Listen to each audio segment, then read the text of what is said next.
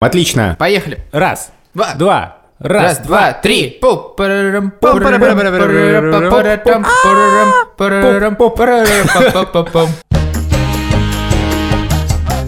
Привет, меня зовут Александр Борзенко, это подкаст «Сперва роди». Подкаст, где мы обсуждаем родительство, но не даем никаких советов, а вместо этого делимся разными нашими страхами, переживаниями, тревогами и веселыми историями. Привет, меня зовут Владимир Цибульский. Борзенко забыл сообщить, что у него куча детей, а у меня одна дочь Соня, и скоро ей исполнится один год. И у нас есть третий ведущий.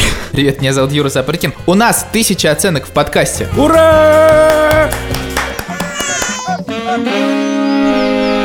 Этот выпуск о деньгах. Они у нашего подкаста есть, потому что есть спонсор Фрутоняня. И Фрутоняня, конечно же, заботится не только о подкасте «Сперва роди», но и родителях, которым она помогает кормить своих детей правильной и здоровой едой. Фрутоняня в помощь маме. и папе. Сегодня про деньги будем говорить, как не разориться на детях, э, как не потратить состояние в детском магазине. Вот слушательница написала нам э, письмо про то, как не разориться в магазине, когда пришел туда, ты видишь кучу детских товаров, как не купить все. Хотел бы прочитать самую важную цитату. Нам очень интересно послушать, что вы можете рассказать на эту тему. Мы очень любим ваши подкасты. Вы все классные, но Борзенко навсегда в сердце. Ну, я просто так на всякий случай записал. Нам написали Герман и Ника, их сыну 3 года и 8 месяцев. И ему все больше становится интересно играть в такие игрушки, вроде, например, гаражи и треки Hot Wheels, это такие машинки. Почти каждый поход с ребенком заканчивается покупкой. И причем, если не набора, то хотя бы одной машинки. И то же самое происходит с Playmobil, и мне это очень понятно, потому что мои дети тоже очень любили Playmobil, ну и сейчас на- Пока он не разбился в поездке. Да. Да, пока. Наоборот, это показатель любви, что мы собирали У нас лопнуло колесо. Мы сейчас загружаем машину, чтобы ее поднять на МКАДе. Ну и, короче, папа рассыпал коробку с плеймобилом. Ну, короче, все не очень. Я, честно, ни разу не видел в жизни Playmobil. Это, я понимаю, какие-то Ну, маленькие Playmobil детали. это пластиковые игрушки, очень крутые и очень такие реалистичные. Там есть наборы с индейцами, с ковбоями, есть современные наборы, типа спасатели. Мы, мы пока это с Вованом лучше не покупать нам, потому что там мелкие очень. Нет, нет, там есть совсем детский Playmobil. Есть набор с домкратом? Ты будешь смеяться, там есть набор с домкратом. Он смеется. Ты сказал смеяться, я смеюсь, человек простой. Действительно, есть проблемы с наборами. У нас есть такой мем дома. Шура любит рассказывать эту историю. Образ, грубо говоря, семьи, образ процесса дарения подарков, который ей не нравится. Когда ребенок просто называл маме по телефону номера серии Лего, а она в магазине в этот момент была. Она по телефону так... Что? X8485? Так, взяла.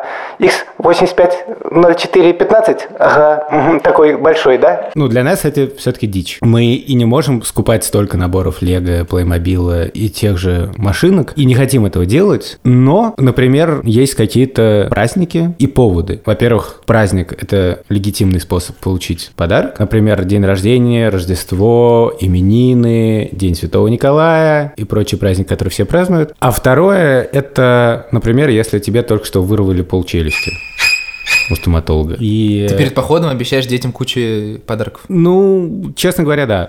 ну, потому что Маня панически боялась стоматолога. Мне брат недавно сейчас написал, он тоже ходил к стоматологу первый раз с ребенком, и он пообещал ему после этого, что они пойдут, купят кучу игрушек и пойдут что-то съедят. Это все хорошо прошло, он вообще ни звука не издал. Не знаю, у нас как-то нет такой проблемы. Ну, просто вот когда, например, дети начинают на кассе говорить, а можно мне еще вот такую машинку, то я могу в приступе какого-то бессмысленного альтруизма купить. А Шура скорее скажет, давай как-нибудь не сейчас. Короче, совет Ники и Герману по праздникам только дарить все детям, и когда зубы вырывают, правильно я понял тебя? Я последний раз купил 5 машинок и каждый день дарил их Леве перед сном. Вот это самая большая ошибка. Не делайте так.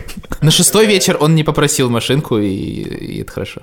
Ну да, я бы тоже уже не просил. Как пел Борис Гребенщиков, их дети сходят с ума от того, что им нечего больше хотеть.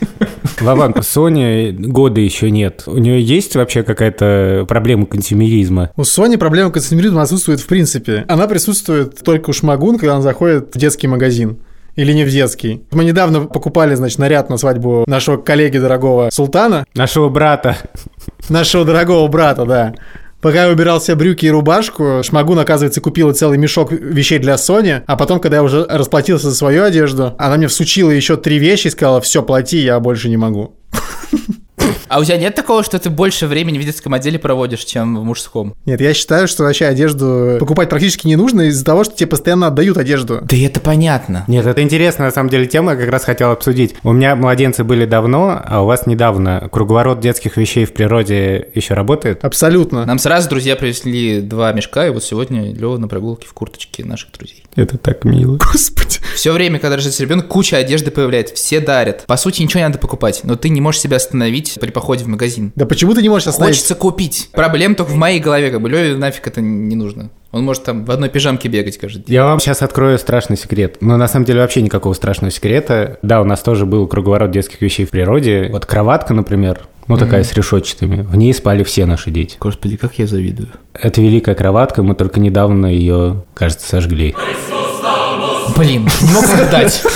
Нет, ну слушай, там все исписано, знаешь, на стенах такие, как в тюрьме. Там Да подойдет. э, дети рисовали эти рис- палочки, линовали, линовали, сколько мы еще осталось там.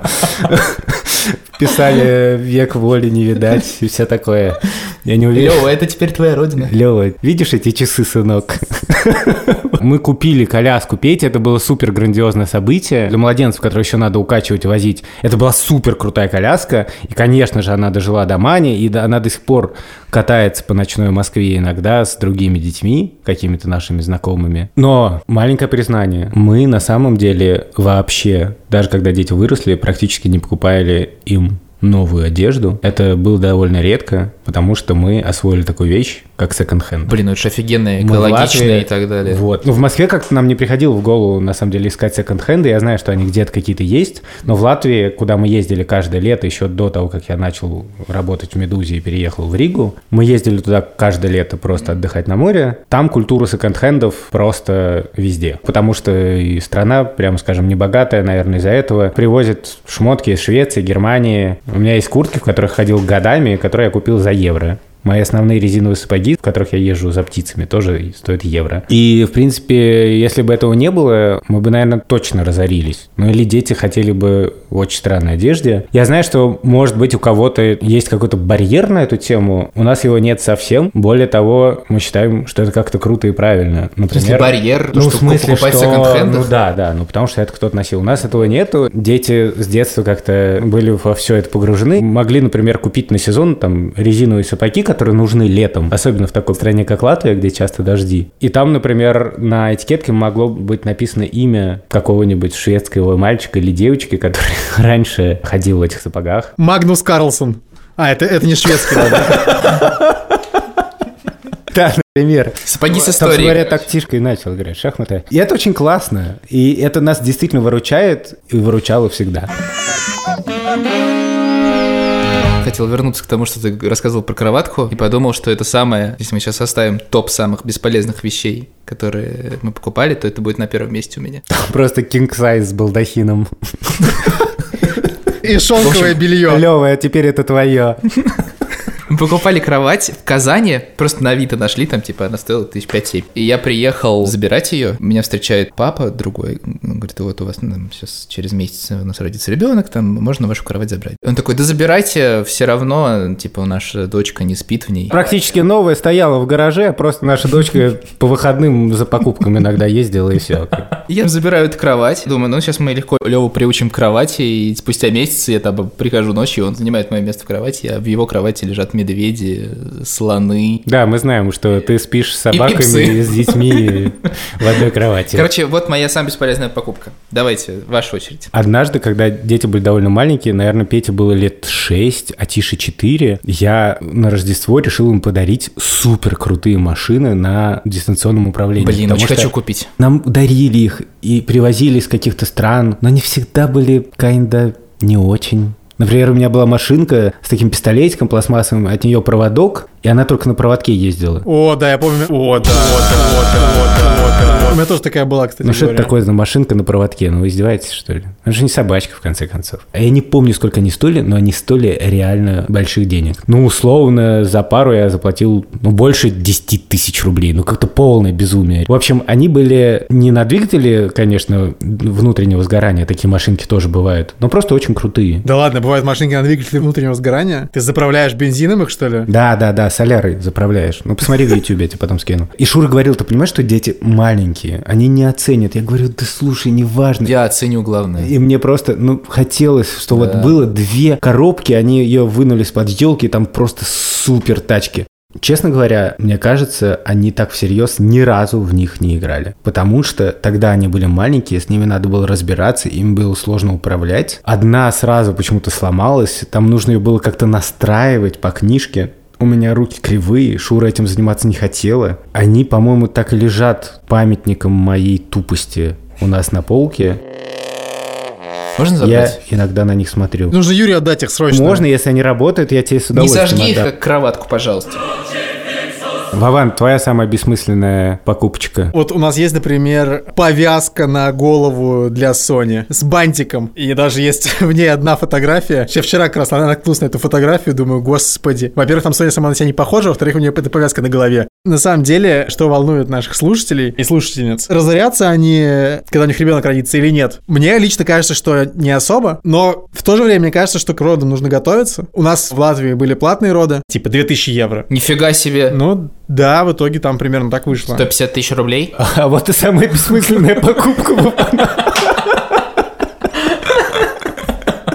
Вот, и я типа полбеременности где-то откладывал, чтобы ровно было вот к родам. Но все остальное мы тратили как бы как тратили. Там типа нужна коляска, окей, вот коляска. Мы купили коляску, опять же, не новую, а на местном Авито, условно говоря. Я не буду говорить, как она называется. Да, мы не можем называть это в эфире, как называется латвийская Авито. А. Но я тоже им пользуюсь. Меня на самом деле в свое время поразило, когда я очередной раз оказался без денег до зарплаты и пришел к тебе одалживать деньги, что ты сказал, ну, слава богу, у меня есть накопительный счет, куда я откладываю деньги, поэтому вот. Это такой накопительный счет в кавычках. Это просто счет, в котором каждая покупка округляется до определенной суммы, ну, типа там до евро. И все вот эти центы, типа, скидываются на какой-то счет. Это копилка, по сути. И насколько я понимаю, у вас со Шмагуном это такая обычная ситуация, что вы что-то планируете четко, откладываете деньги, потому что Sony нужно вставить новые зубы или что-то такое. Это мне нужно вставить зубы. Не знаю, у нас нету совместного бюджета, в смысле, что у нас по разным счетам деньги лежат. У меня типа текущие траты, а уж Магун в основном такие далеко идущие. Стратегически. Да. Ну, потому что я вообще склонен просто тратить все деньги, которые есть. Это разумно, мне кажется. Юра, вот скажи, как ты считал, разоришься ты или нет, и как твои ожидания вот совпали с реальностью в итоге? Ожидание, что я буду много тратить денег на памперсы. Я, в принципе, ожидал, что нам подарят много одежды, потому что мне рассказывали и игрушек, и всего прочего. Но предупреждали, что ты разоришься на памперсах. Упаковка памперсов стоит полторы тысячи рублей. Ее хватает там дней на пять. У кого как. О, как, да. Я вспомнил, что недавно я участвовал в фотосессии, за которую мне подарили 4 упаковки памперсов. Подожди, Юр, давай вернемся. Еще недавно ты участвовал в фотосессии, за которой тебе подарили как бы тонну собачьего корма. Мне кажется, мы нащупали экономическую модель жизни Юриной семьи. Просто шли милые фотки и получи еду бесплатно. Нет, там прям была фотосессия, но я не знал, что подарят памперсы, а в конце, когда сделали только подарок, я прям очень обрадовался. Если Юра хотел показать, что он недорого берет, как бы, то и у него получилось все. Недавно мы просто обнаружили лайфхак, мы купили самые дешевые памперсы. Раньше там мы тратили, типа, условно, 7 тысяч в месяц на памперс, сейчас это где-то 3-4. Ну, мне кажется, будет. Я сейчас работаю в Арзамасе, у нас уже вышел материал про кочевые народы Севера. Так вот, они используют мох сфагнум, по-ненецки это будет нярцу, в качестве памперса, и так уже сотни лет. То есть, по сути, они изобрели памперсы до европейцев. Буду тоже так делать. Мох с фангум. Я тоже им пользуюсь. В общем, памперсы, первое переживание. Второе переживание – это одежда, которую дарили. Остается, по сути, еда, которую... Мы стараемся не покупать. Да, просто, Вер, можешь кормить Леву грудью, как Ну, бы? Давайте просто сделаем селфи и пошлем куда-нибудь. Какие вопросы? В поликлинике в Москве выдают бумажку, которую ты можешь взять кучу еды в специальном месте. Молочная кухня, да, называется. Приезжаешь, там тебя встречает женщина в халате, выдает тебе огромные коробки тяжеленные с всякими пюре и соками. Я приезжаю на машине, и даже до машины дойти с этими коробками очень проблематично. То есть они реально очень тяжелые. И их хватает очень намного. Юра, так в итоге разорился ты после рождения ребенка или нет? Нет, но у нас были одновременно тяжелые роды, и потом нужно было кучу медицинских процедур пройти, чтобы Лева себя хорошо чувствовал. Вот, и на это уходило приличное количество денег. Сегодняшний выпуск про деньги сделан при поддержке Фрутоняни. Фрутоняня помогает родителям вкусно и полезно накормить ребенка, сэкономить кучу времени, а значит и денег. Фрутоняня в помощь маме И папе. Борзенко уже 10 лет разориться не может, соответственно, мы можем сделать вывод, что ребенок тебя не разорит, правильно? Во-первых, у Борзенко трое детей. Пять. Во-вторых, когда первый ребенок родился? Мне было 19. На самом деле, да, у меня трое детей, это условно. У меня действительно, когда я родился в Питере, в каком-то смысле мне нужно было уже обеспечивать троих детей. Но сейчас будет рубрика «Плохой отец». Плохой отец. Как всегда. Я не могу сказать, что мы разорились. Дети не пухнут с голода, они нормально одеты, получают, как мне кажется, все, что нужно, нормальную, хорошую медицинскую помощь. Не чувствуют себя какими-то бедными. У меня, например, в детстве такое было, потому что мое детство пришлось на время, когда это как-то больше бросалось в глаза, как мне кажется, чем сейчас. Вот что у тебя родители много зарабатывают или мало зарабатывают. Я до сих пор помню, что я ходил в штанах, на которых были заплатки, на коленях там был вышито я, Яша. И меня, меня это немного унижало. Напомню нашим слушателям. Яша – это мой старший брат. Э, Привет, Яш. И вот у моих детей, мне кажется, ну, такого нет. Но при этом я не могу сказать, что мы как-то супер богато живем. И более того, если бы не то, что моя семья так или иначе в какие-то тяжелые моменты, когда кто-то заболел сильно, когда еще что-то, когда вдруг какой-то кассовый разрыв могут нам помочь, то было бы значительно хуже. Например, мы бы точно жили все бы в кредитах. А кредиты меня дико пугают. Когда брали кредит? Мы не брали кредит, но мы брали долги, некоторые долги я до сих пор отдаю. Угу. И иногда меня ужасно накрывает из-за этого. Я иногда ссорюсь с Шурой, потому что мы не то что много думаем о деньгах, не то, что мы как-то здорово планируем, считаем расходы, доходы, на что нам хватит, потому что, во-первых, это очень сложно, мне кажется, когда много детей. Ну, то есть, это Ты же не знаешь, работа. когда у кого зубы заболят, Ну, вот например. именно, понимаешь, ну, это отдельная работа. Грубо говоря, я не, я не могу вдруг стать бухгалтером своей семьи, и Шура тоже. Есть люди, которые просто очень талантливо это делают именно в семейной жизни. Мы не такие. Но иногда, когда типа накроет, и Шура говорит, слушай, а у нас там не хватает денег на то-то, я начинаю из-за этого нервничать. Меня это унижает ситуация, что мне опять нужно у кого-то попросить. И я все время думаю, что получается мы не можем как бы обеспечить себя, и мы можем сколько угодно вешать классные селфи, где у нас куча деток, и гордиться тем, как здорово, и какие все милые и веселые, но при этом нормально ли это, что нам иногда не хватает денег? И я начинаю раздражаться, Шур тоже начинает раздражаться, но потом это проходит. И если глобально на холодную голову думать, нормально ли, что так приходится иногда перебиваться, да, мой ответ нормально. Я не чувствую какого-то дикого, щемящего чувства вины или стыда за то, что я не могу всех детей послать в супердорогую частную школу, и что я не всегда могу рассчитать, кому на что А хватит. ты думаешь об этом? Типа, я бы хотел, чтобы Тиша учился в этой школе. Ну, я думаю об этом, но на самом деле у нас как-то все получается немножко спонтанно. То есть, когда возникает некоторая потребность, мы извернемся, но придумаем что-нибудь. Это еще вопрос немножко, ну, не то что идеологический, но мне кажется, это очень важное отношение. Вот мы в прошлый раз говорили про книжки, или в позапрошлый, позапрошлый. И я понимаю, что в детстве, может быть, потому что мы жили небогато, а может быть, еще почему-то, или нас так воспитывали, но мне было симпатично читать про бедных людей. Часто бывало так в сказках, что люди, у которых мало денег, они добрые герои, часто у них не очень много денег. И вот я очень любил книжку, и до сих пор ее люблю читал детям. Мама, папа, 8 детей, грузовик. Про супер многодетную семью, которые живут в одной комнате. Папа работает водителем, мама не работает. И у них условия вообще супер жесткие. Это, кажется, норвежская книжка. При этом, ну, они живут. И все хорошо. И самое главное не в этом, а самое главное в том, как они относятся друг к другу, а не в том, в каких суперфэнси школах они учатся. Ну, это, мне кажется, просто отдельный скилл и определенная доля просветления, когда ты вот умеешь так относиться к жизни. И я бы тоже, наверное, так хотел уметь, но меня как раз наоборот фрустрирует то, что... Понятно, что да, нет, не обязательно там отправить ребенка в самую лучшую школу, но вот лично мне хочется отправить ребенка в самую лучшую школу. Я понимаю, конечно. Ну вот у моих друзей есть такой тезис, что пока у меня не будет карьеры на высшем уровне, и я не буду зарабатывать кучу денег, я не буду заводить детей, потому что как бы я хочу, чтобы, например, ребенок мой учился в каком-нибудь крутом американском вузе. То есть я хочу накопить столько денег, чтобы потом его туда отдать. И у меня такой мысли вообще никогда не возникало. Я просто по себе сужу. На образование на мое родители потратили какие-то деньги в 11 классе. Я раз в неделю ходил к репетитору по русскому языку, готовился к ЕГЭ. И все. Я не считаю, что в России нужно тратить хоть какие-то деньги на образование.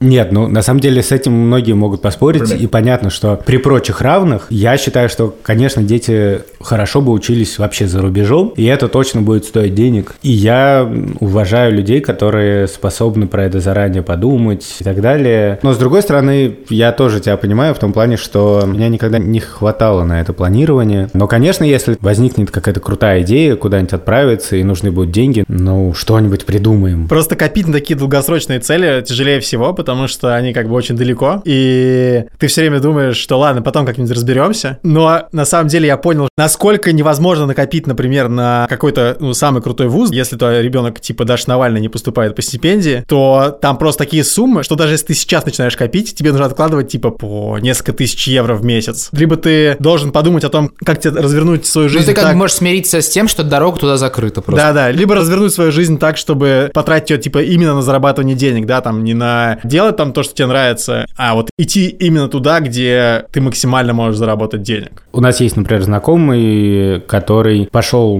конкретно работу, которая ему была не по душе, на два, по-моему, года конкретно чтобы дочери оплатить обучение. И он это сделал. Она, кажется, попала на бесплатное, и после этого он сменил опять работу. И мне вот это кажется классно, когда это временно. Но если у тебя есть выбор, тебе больше интересна условно журналистика, но денег больше платят, например, в маркетинге, и ты идешь в маркетинг, потому что там больше денег, и, соответственно, ты больше дашь возможность своему ребенку. Ну, честно говоря, если все взвесить, мне не кажется, что этот подход правильный, но для меня. Но при этом ну, я уважаю, конечно, людей, которые так делают. Это тоже такой подход очень понятный, логичный. Логичный, но как бы есть еще твоя жизнь, которую ты как бы ну, живешь, да, да, и ты да. тоже хочешь получать удовольствие конечно, от того, что ты делаешь. Конечно. Когда ты будешь рассказывать это ребенку, что я пошел работать, чтобы там у тебя была счастливая жизнь, он скажет тебе типа, пап, типа нафига, когда он вырастет. Если ты будешь ему говорить, типа, вот я пошел на такую жертву, это все ради тебя, конечно, но если не будешь это говорить, он не узнает ничего об этом. Наверное, жизнь как бы чуть-чуть сложнее всегда. Везде есть свои крайности. Если ты говоришь, я такой романтик. Я ужасно люблю писать песни и петь их на улице, чтобы не кидали мелочь, а все остальное не важно. То это я согласен, тоже, есть конечно, границы. Да, часто, когда меня накрывает, я начинаю искать как бы предел, какая правильная модель, и в конце концов понял, что, видимо, правильно все время искать. То есть самое правильное это вот то, что вот мы с Шурой все время из-за этого ссоримся, обсуждаем, считаем так, принимаем решение, потом принимаем другое решение, откладываем или не откладываем. Суть в процессе поиска этой золотой середины. Ну и понятно, что у тебя нет кучи попыток. Ты все время двигаешься вперед, и у тебя нет возможности как-то это менять. Да, но, но ты на чувствуешь, самом деле... что ты как-то, допустим, у вас какой-то конфликт по поводу денег, и потом вы это обсуждаете, придумываете, как это... Обычно, если это конфликт, то я сразу говорю, значит, все, нам нужно четко считать наши расходы, потому что непонятно, куда уходят деньги. Мое любимое действие такое, значит, мне не надо обедать на работе. И Шура Отлично. такая просто... Да, это блестящее решение, замечательное. А давай еще детей тоже кормить не будем. Я думаю, можем начать ходить не в один магазин, а в другой. Ну, много ли это сэкономит нам? Можем не покупать детям на день рождения хорошие подарки. Ну, что это поменяет? На что это повлияет? Не очень понятно. Мы будем чуть-чуть меньше нервничать, что не хватило денег на ремонт машины. В рамках одного бюджета это как бы все равно один сосуд.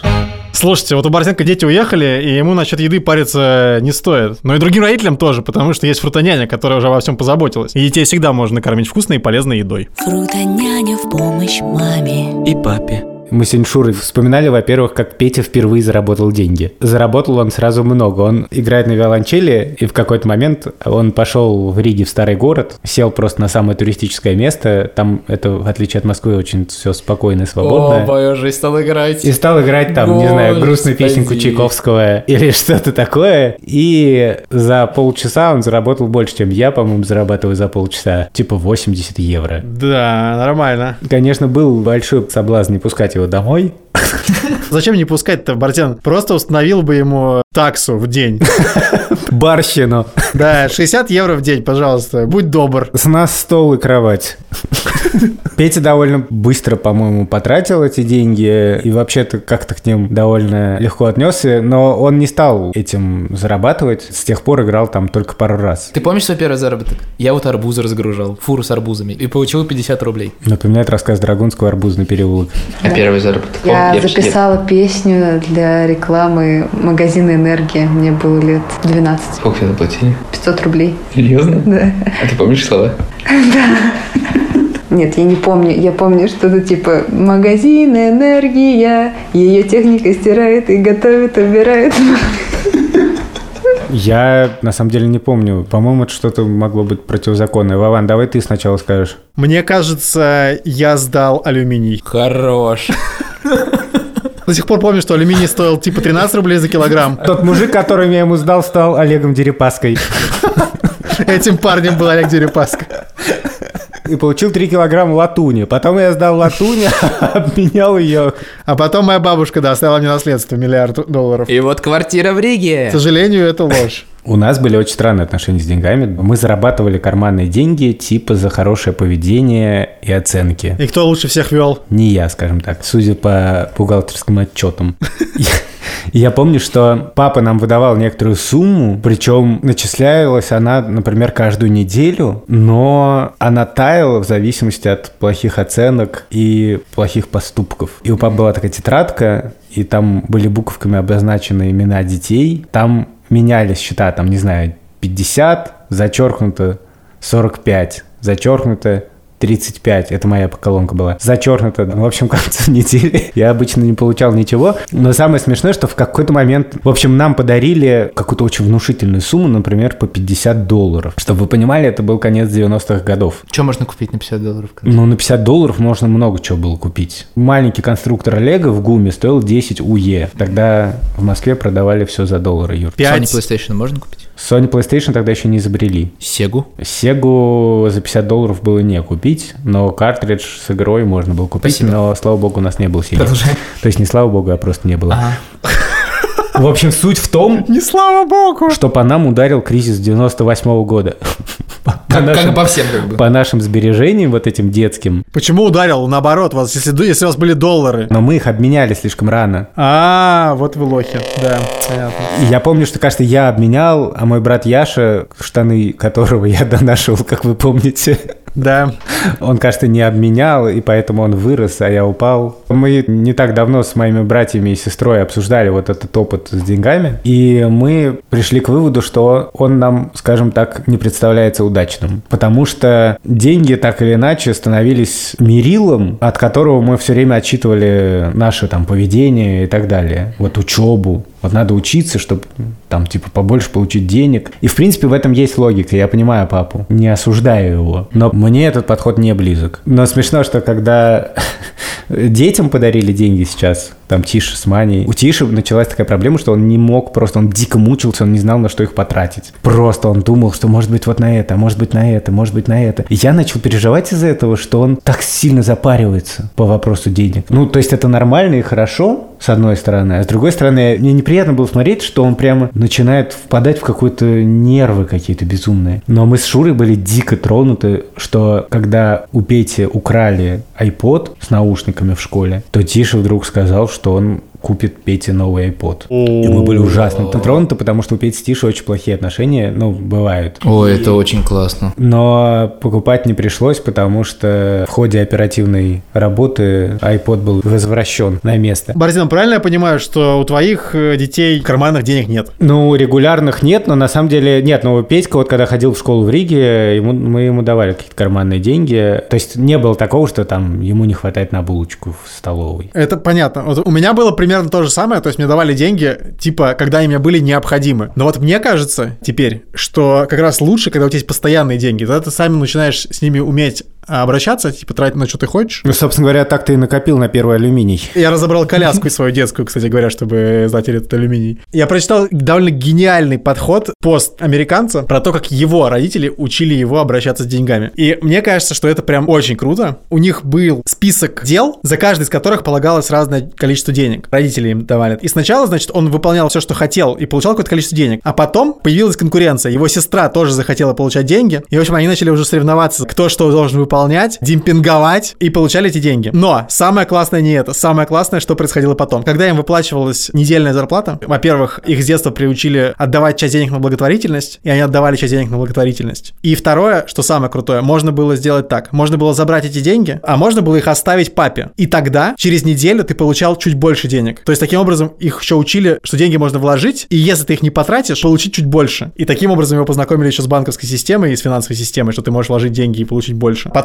они положили в банк, и тогда он понял, что в банках чуть меньше процент, чем папа ему давал, ну, чтобы показать, естественно, да, папа давал больше. А потом, типа, лет в 12 они уже с отцом купили ему первую акцию, типа Apple или что-то такое. Да, потом отец сказал, что если ты приведешь 10 своих одноклассников, и они тоже принесут немного денег. Этим парнем был Сергей Пантелеевич. Чисто реально, как будто из биографии какого-то миллиардера. Для меня это звучит как какая-то недостижимая вершина осознанности. Я понимаю, что это звучит очень круто, и, наверное, я опять плохой отец. Но я просто думаю, что я вот не могу такие устраивать мощные системы. Прям большая игра.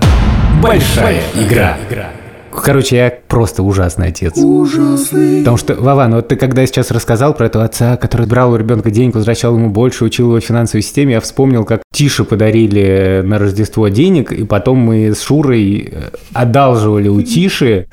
Ну, естественно, мы считали, нужно вернуть, безусловно, это... Но не возвращали. Возвращали меньше. Но мы просто не возвращали сразу, и Тиша иногда говорил самые такие неподходящие моменты какого-нибудь семейного конфликта, я не знаю, что... А между прочим, вы мне еще должны 35 евро 44 цента. Тише, потом вернем что-то, я не понимаю. Вы, наверное, теперь поняли, почему мы не даем советов. Юр, а у тебя что было с э, карманными деньгами? Тебе выдавали? Я помню, что мне давали каждый день в школу 50 рублей. Что-то такое. На них я мог купить себе чай, пирожок, вот, и все. А ты Леве денег давать не будешь, потому что он в школу ходить не будет, естественно, да? Ни в какую не пустишь ты его просто. Только до магнолии. Не дальше. Не, в Магнолию тоже вряд ли. У нас в квартире стояла копилка, какая-то мелочь оставалась, туда все скидывали, ну, чтобы не потерялось по карманам. Монеточки маленькие, там 10, 50 копеек, вот тогда еще было это все. Это было вот э, моими деньгами, которые я потом сама раскладывала на стопочки по разным значениям, собирала их, как-то обматывала, относила в магазин, обменивала на нормальные деньги и покупала себе Барби. Так ты будешь Леве давать деньги или пусть так же? Я думаю, что да. Спасибо, Аван, за подсказку. Вот тоже выстроим финансовую систему. Он же уже продает билеты. Нет, у него уже отжали этот бизнес. Мой магазин. А кого ты еще не пускал, расскажи. Моего мальчика. А маленький мальчик тебя пытался ограбить? Нет, А что ж ты его тогда не пустил? Не знаю. Сейчас мы как бы тобой не переживаем, там памперсы, еда и в принципе все не сильно затратно, но с возрастом становится намного хуже. То есть когда к тебе приходит Тиша и говорит, пап, тут у одноклассника день рождения, Читай рассказ Виктора Драгунского «Гусиное горло» про Дениску, который подарил Мишке высушенное гусиное горло, насыпав туда горошинки. Это обычный подарок в вашей семье, да?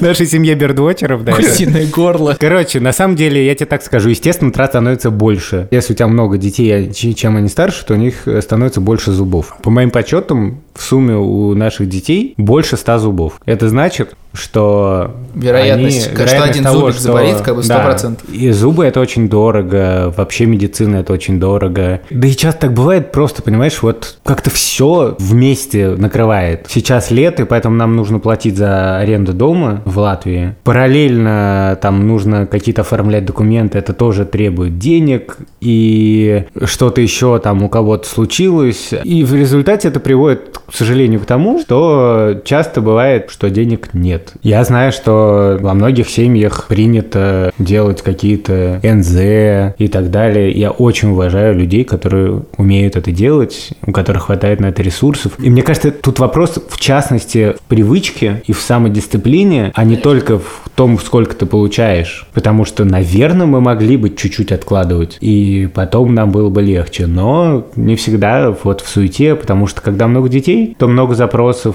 много идей и много каких-то спонтанных ситуаций, когда хочется потратить деньги. Так что будет хуже. Вот он итог сегодняшнего Но подкаста. главное, главное не унывать. Вован, будет хуже. Это был подкаст «Сперва ради». Присылайте нам письма на «Сперва ради» собака Медуза.io. Александр Борзенко обязательно вам ответит. И не только Александр Борзенко. Мы говорили про деньги. Всего вам хорошего и вашим семьям. Пожалуйста, расшаривайте наш подкаст в соцсетях, ставьте нам оценки в Apple подкастах, потому что там уже тысяча оценок, и нам всегда хочется больше. Говорю вам как есть, Владимир Цибульский, пока. Пока. Пока.